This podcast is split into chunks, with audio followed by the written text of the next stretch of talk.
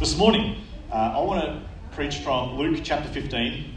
Um, over January, um, I've asked a few people to preach, and no one was preaching last week, but the next two Sundays in January, I've asked a couple of people to preach on their favourite or uh, a, a, special scripture to their hearts. And uh, this morning, I want to share on Luke 15. It's one of my favourite passages in the Bible, a very well known passage, but um, I want to share from it, especially, um, I suppose, challenged or encouraged by this, this passage uh, in the last couple of weeks in, in light of what's been happening. And so let's read it together. Luke chapter 15. I think the team even have the verses on the screen. They've done such a great job. Thanks, Tom and the team. Could we just give them a hand for setting up the, me down here on Thursday and setting up early this morning? Um, fantastic job, guys. Luke 15, verse 11. Uh, this is Jesus um, speaking to the Pharisees and speaking to some religious leaders of the day, trying to explain to them why he associates with sinners and why he associates and, and, and spends time with these people that maybe um, were, were looked down upon in society. And so he told three parables, and this is the third one. The first two were uh, a story about a lost sheep, and the second, uh, the first was a lost sheep, the second was a lost coin, and this third one is about a lost son. So let's read it together and see what we might learn. Luke 11, Luke 15, 11. He also said, A man had two sons. The younger of them said to his father, Father, give me the share of the estate that I have coming to me. So he distributed the assets to him. Not many days later, the youngest son gathered together all that he had and travelled to a distant country where he squandered his estate in foolish living. After he had spent everything, a severe famine struck that country and he had nothing. Then he went to work for one of the citizens of that country, who sent him into his fields to feed pigs. He longed to eat his fill from the pods that the pigs were eating, but no one would give him anything. When he came to his senses, he said, How many of my father's hired workers have more than enough food, and here I am dying of hunger? I'll get up, go to my father, and say to him, Father, I've sinned against heaven and in your sight. I'm no longer worthy to be called your son. Make me, one, make me like one of your hired workers. So he got up and went to his father. But while the son was still a long way off, his father saw him and was filled with compassion. He ran, threw his arms around his neck, and kissed him. The son said to him, Father, I've sinned against heaven and in your sight. I'm no longer worthy to be called your son. But the father told his servants, Quick, bring out the best robe and put it on him. Put a ring on his finger and sandals on his feet then bring the fattened calf and slaughter it. Let's celebrate with a feast. Because this son of mine was dead and is alive again. He was lost and is found. So they began to celebrate. Now his older son was in the field, and as he came near the house, he heard music and dancing. So he summoned one of the servants. They mustn't have been Baptists. So. but he, oh, I've lost my space now. So he summoned one of his servants, questioning what these things meant. Your brother is here, he told him, and your father has slaughtered the fattened calf because he has him back safe and sound. Then he became angry and didn't want to go in, so his father came out and pleaded with him. But he replied to his father, Look, I've been slaving many years for you, and I've never disobeyed your orders. That you never gave me a goat so that I could celebrate with my friends. But when this son of yours came, who has devoured your assets with prostitutes. You slaughtered the fat calf for him. Son, he said to him, you are always with me, and everything I have is yours. But we had to celebrate and rejoice, because this brother of yours was dead and is alive again. He was lost and is found. Lord Jesus, would you help us to understand your word this morning? Holy Spirit, would you help us to hear your voice and to respond accordingly?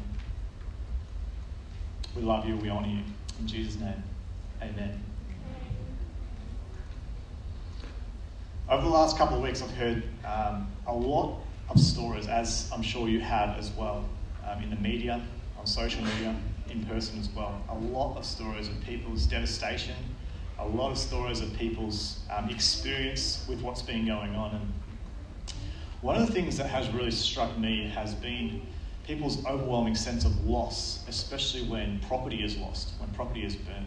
I remember I've spoken to a few people at the Relief Centre over the weeks, and um, people talking about their experience of their house burning down, or their shed burning down, or uh, livestock that they've had to put down.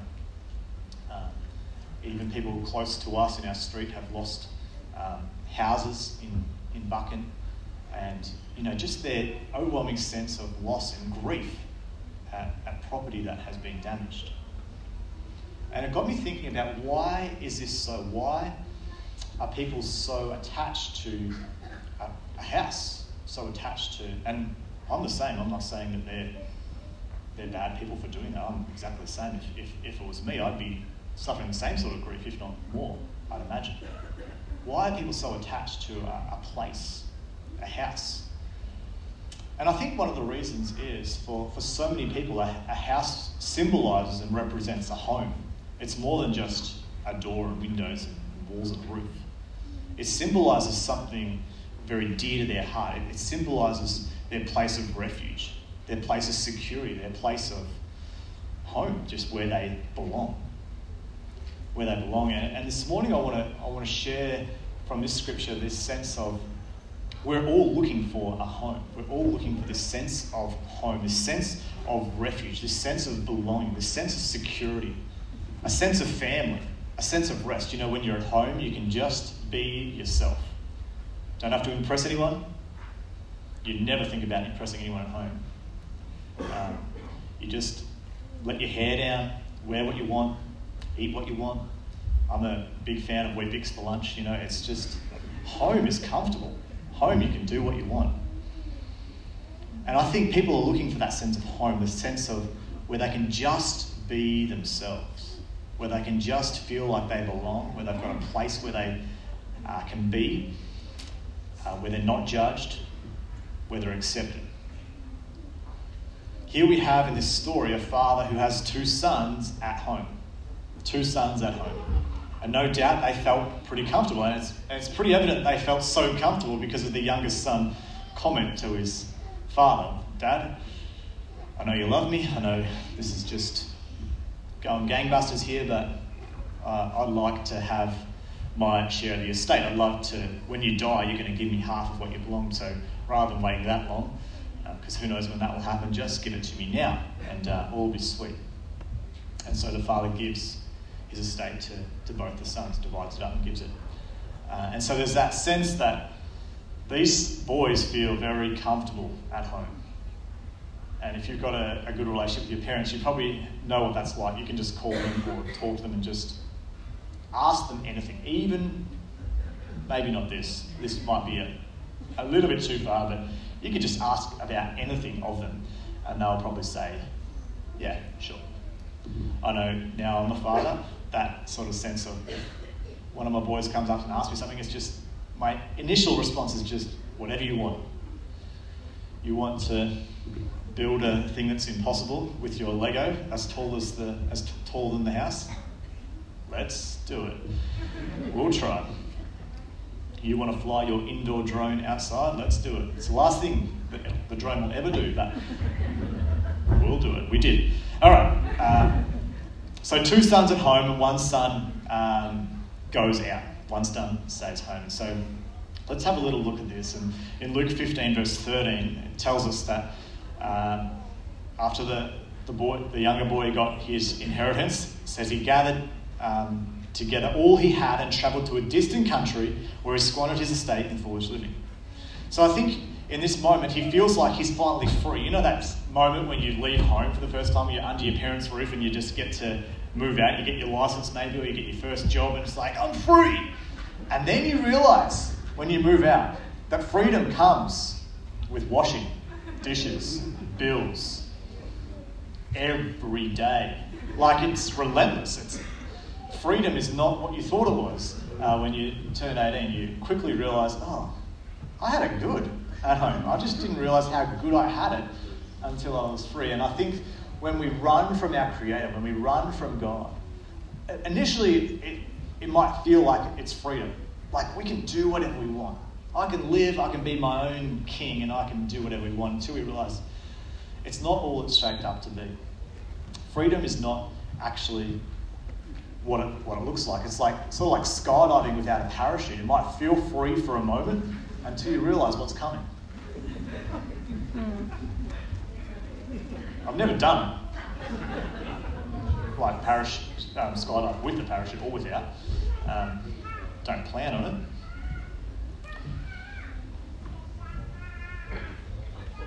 Verse 15 it says, uh, so he's gone out to a full, uh, in, and started living foolishly, and then he went to work for one of the citizens of that country. He sent him to, into his field to feed his pigs. And that word "work for" um, could be better um, translated, maybe attached or, or um, sort of adhered to. So it's this sense of glue or attachment or um, bound together, cleaved to, joining yourself to. So it, it tells us that when we leave God, when we leave the Father, when we detach ourselves from the Creator, we attach ourselves to something else.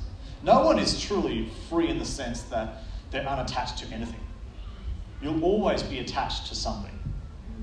Whether you're attached to God or whether you're attached to something else, you'll always be attached to someone or something. Something will have your heart. Something will have your sense of purpose and direction in life. Something will. And so there's never that sense of freedom like we, we're led to believe. Whenever we're not attached or joined to God, we'll join ourselves to someone or something else. And the next verse, in verse 16, it says he longed to fill his, eat his fill from the pods that the pigs were eating, but no one would give him anything. And to me, this speaks of that we'll, we'll always be left wanting, just like this young boy was He's just, his hunger wasn't satisfied. And whenever we run and try to get our fill from something other than God, it will never satisfy the way we were made for. We cannot find the satisfaction we desire anywhere but in God's presence and in community with Him. We were made to be filled with His goodness, with His grace. And the older son at this moment is experiencing the same thing. You know, when we read this story, we might think, oh, just one lost son. But I think there's two lost sons in this story. There's two lost sons in this story. There's one lost son that's very obviously gone off and got lost. But there's another son that's lost, but he's lost at home. And he states that he's bound to this legalistic relationship with his father all this time. You notice his language, he says, I've been slaving for you. Like he's a slave at home. And we were never called to be slaves in a relationship with God. The oldest son's lostness is described when the younger son comes home. In verses 29 and 30, it says, Look, I've been slaving many years for you, and I've never disobeyed your orders. Yet you never gave me a goat so I could celebrate with my friends. But when this son of yours came, who has devoured your assets, assets with prostitutes, you slaughtered the fattened calf for him. So he was in the right place. He was close, but he wasn't home. He wasn't where he should be, he was lost. And he was thinking that somehow his goodness, his rule keeping, his work was what would make his dad happy, his slaving. And I think this is a great lie of the enemy that those of us that are in church, that come to church, can feel exactly the same way. We can be here, we can be in the right place, but still feel we're not home, still be lost. Because we've got this distorted view of who God is, completely missing the point of the Father's love.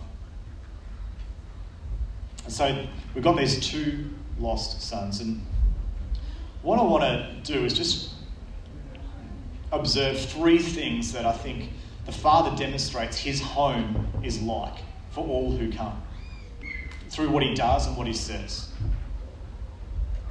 And the first thing I think that home has in this sense from in the father's home is that home has expectation home has expectation. You know when you're at home and the door ring, the doorbell rings, and you're not expecting anyone to come around. Does that ever happen to you? And you just think, "Oh my gosh, I better put some clothes on. I better um, put the washing away, do the dishes, clean the walls. You know, open the curtains, pretend like I've been up for the last, you know, 6 p.m. Like pretend like I've been up all day. You know, when people turn up unexpectedly, you're sort of scrambling to um, to get ready, and I suppose you can come in and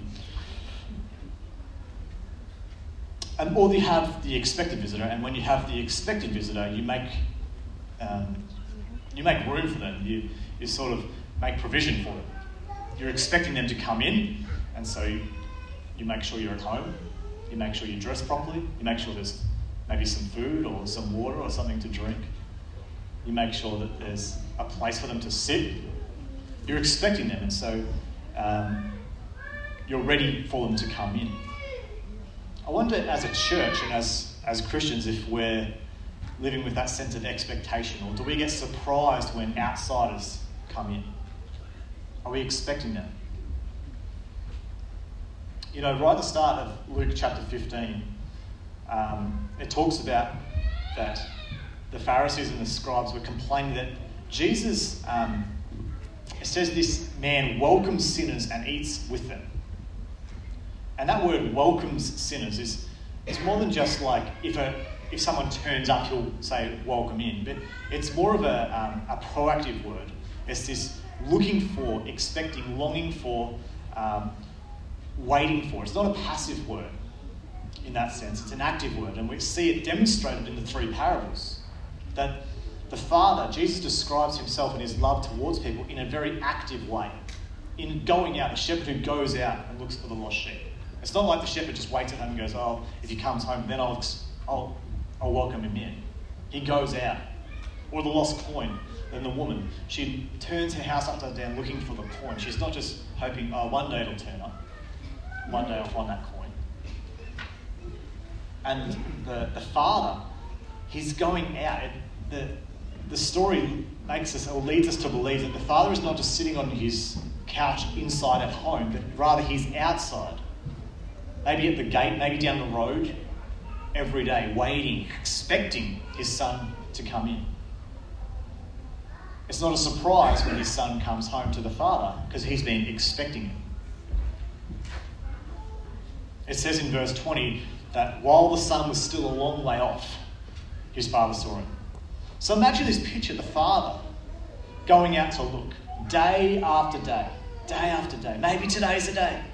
Maybe today's the day three weeks later, four weeks later, maybe today's the day. And surely the people that are living, the people that work with this man and the people that are in his family are saying to him, you know, maybe you should just like not get your expectations so high. Maybe he's not coming back. Maybe this is it for good. No, no, surely he's, he's coming back. I'm expecting him to. I'm expecting him to. But I mean, it's been four weeks, and every day you go out, and every day you have the same heartbreak you get the same disappointment that he didn't come in. How many days would this have gone by? Don't get your hopes up. And then it says his father saw him. His father saw him. The father notices his son from a long way off. He's been expecting him and he notices his son. The father waits and he sees. He seeks and he finds. And the Father looks and waits for us. Maybe when we're wayward in our walk with Him, He's looking, He's expecting, and He's waiting. And He sees us. And just like a little kid wants so much for their parents to see him or see her in every aspect of their life, we have that same um, desire and essence in our life to be noticed, to be seen. And the Father sees us, He notices us, He sees everything we do. And He loves us just as we are. And the older son, the father extends the same grace to the older son. Because the older son gets um, agitated or angry when the younger son comes home. And what does it say that the father does? The father just gets angry at home and says, Oh, well, he should just come in. He knows better. No, it says that the father um, came out and pleaded with him. Verse 28 His father came out and pleaded him with him. So not only is the father chasing down the younger son, but the father is chasing down the older son as well. He's coming out to the wayward and to that which is just lost at home. He wasn't angry with his older son. He wasn't telling his older son, well, you've been here all the time and you should know better. But rather, he comes out and extends the same sort of expectation that you would come home. Come in this party, you're welcome to. The invitation is there. He doesn't just wait for the older son to learn his lesson. I think sometimes us in church feel like that's probably how God would treat us. He'll just wait us, wait for us just to learn our lesson by ourselves. He's not going to extend the same grace to us as he would, though, for someone who's never known him. or someone who's really walked away from Him. But the Father extends the same grace to us. You don't need to go get lost to be found. You are here. So come on in, come on home. God's been expecting you, the Father has been expecting you. So we see that home has expectation. The second thing I notice in this story is that home has provision. Home has provision. You know, I know of adults that still have a room at their parents' house. Maybe these adults are grown up, maybe they're 18, maybe they're 28, maybe they're 38, maybe they're married and got their own kids, uh, but they still have their room. They still have their place at their parents' house. And, um, you know, parents are wonderful things uh, a lot of the time, and they always have, like my parents are like this, they have provision for me, for my family, for, for us kids, for any time we feel like coming over for a meal, mum will make provision. She'll make something for us and, and make sure that, you know, that we know that we're welcome to, to come around. Every time that we go to my parents' house or any time that you go to your own house, you know that there's provision for you in the sense of there's enough beds in the house, there's enough seats generally around the table, there hopefully there's enough food as well. When we go home, we don't go, oh, I wonder if there's going to be a bed for me tonight. I wonder if there'll be enough seats at the table for me tonight. There's provision for that. There's provision for that. We see this, this provision demonstrated in this story by uh, the fattened calf that the father has prepared for this younger son. Now, the fattened calf is not something that the father can just go, all right, oh, I can see him down the road, quickly fatten a calf up for me. Like, I'm not a farmer, but I know this much about fattening calves is it takes more than a couple of hours. I think it takes even more than a couple of days or a couple of weeks. I think it takes, I don't know, months, maybe years, maybe decades. No, I'm not sure. I'm not sure how old the cars the, the calves get. But anyway, the dad's been waiting for this moment. The dad's been making provision for this moment. He hasn't just, it hasn't caught him by surprise. It hasn't caught him off guard. It's not like, oh, quick, let's, you know, get something together and make this work. Make it feel like we've been waiting for it. Because we didn't actually expect him to come home, so we didn't make any provision. So with expectation comes provision. With expectation comes provision. And there is provision for you in the Father's house. Provision for you um, through Jesus on the cross. You know, in Romans 5 8 it says, While we were still sinners, Christ died for us. While we're still sinners, think about that. God is making provision for us while we are far off from Him.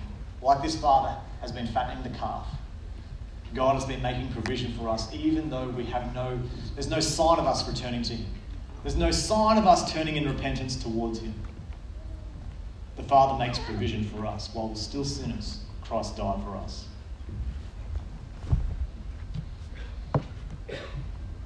There is provision before repentance, provision before heart change or behaviour change, provision before anyone turns up, expectation and provision.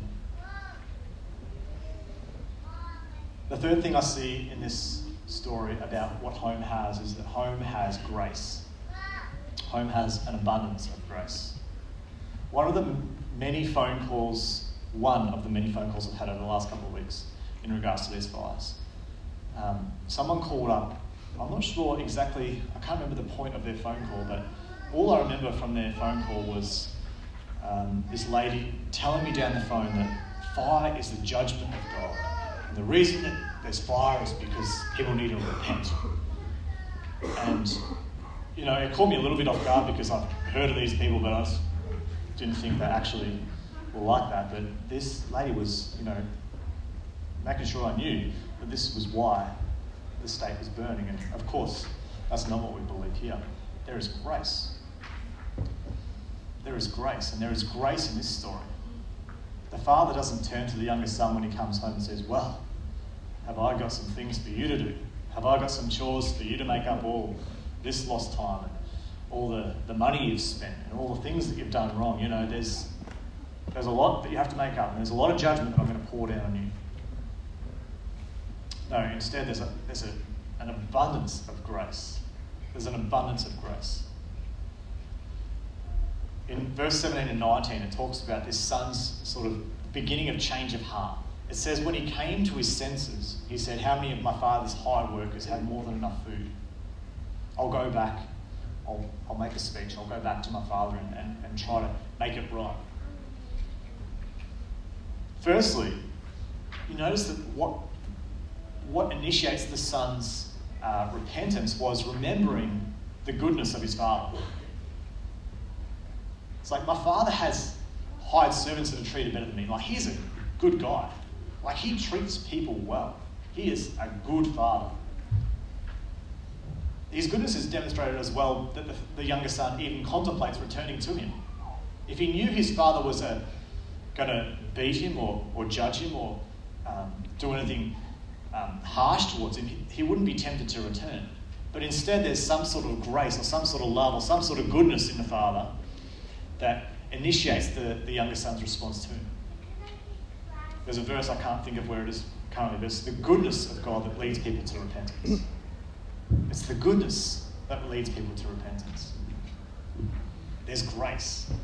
It's never too easy to admit that you're wrong, to turn around and, and think about coming back. It's a big deal. It's a big deal for this son. It's a big deal for any of us that have repented in any form of our life in any area of our life, maybe towards someone else or towards God. It's always a big deal. It's never easy to do. But what helps us in our repentance towards God is understanding that there's grace with repentance. That God meets our repentance with grace, with goodness, with love. Notice also here that says when he, when he came to his senses, when he came to his senses. Another way that, that might be translated is he came to himself. Sin always breaks our relationship with God. It breaks our relationship with the Father, but it also breaks our relationship with ourselves.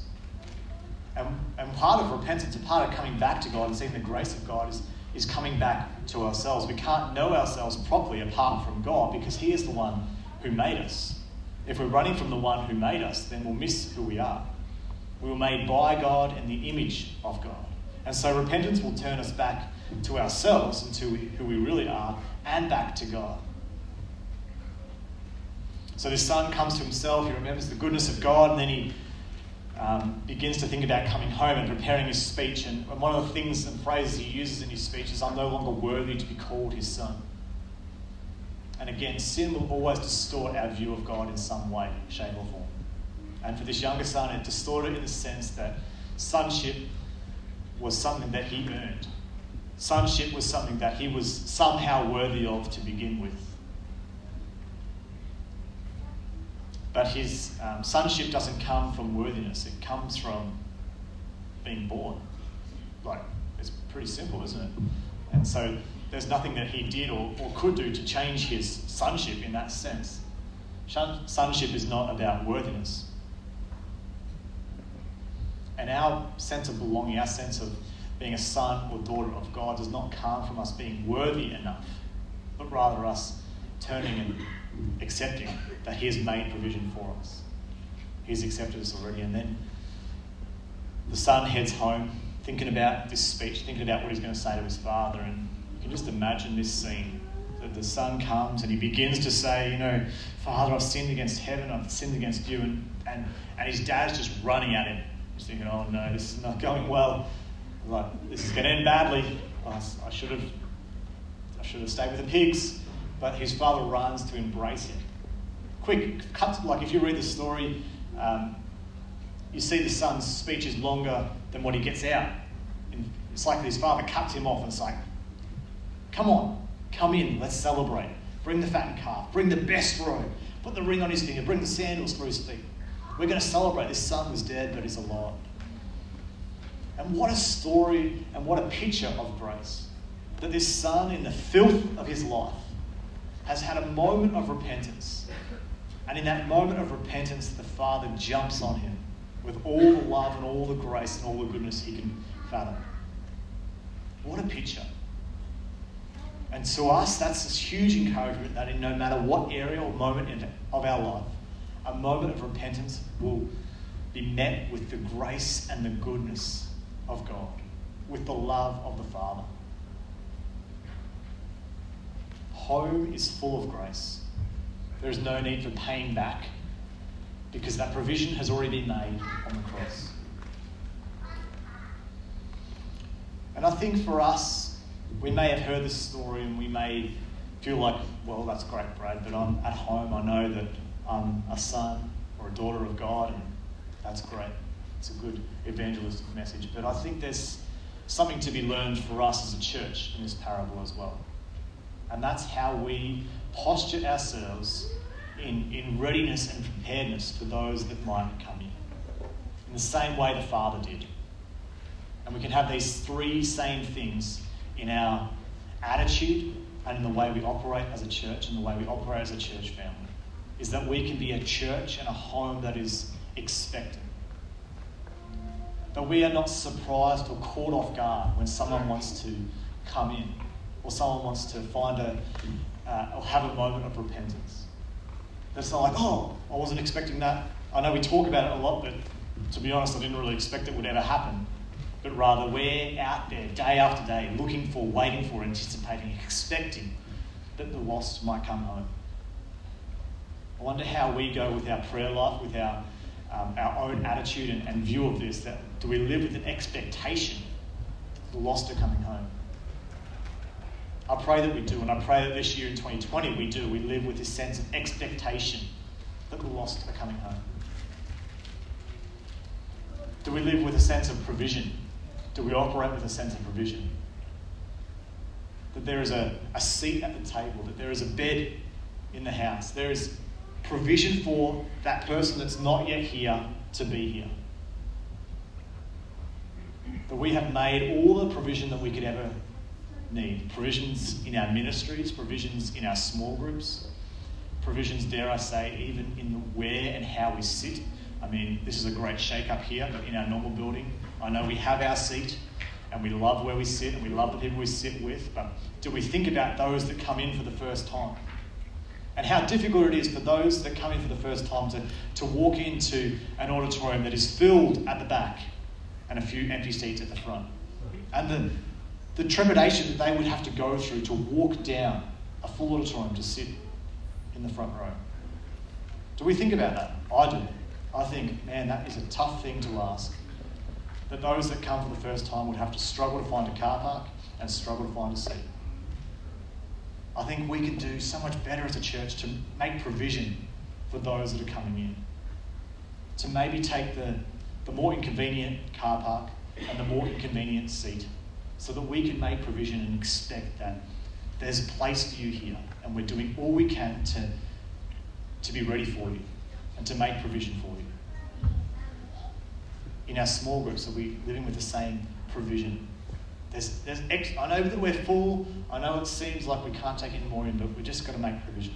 There's someone that needs to be here that's not yet here. We need provision and we need grace.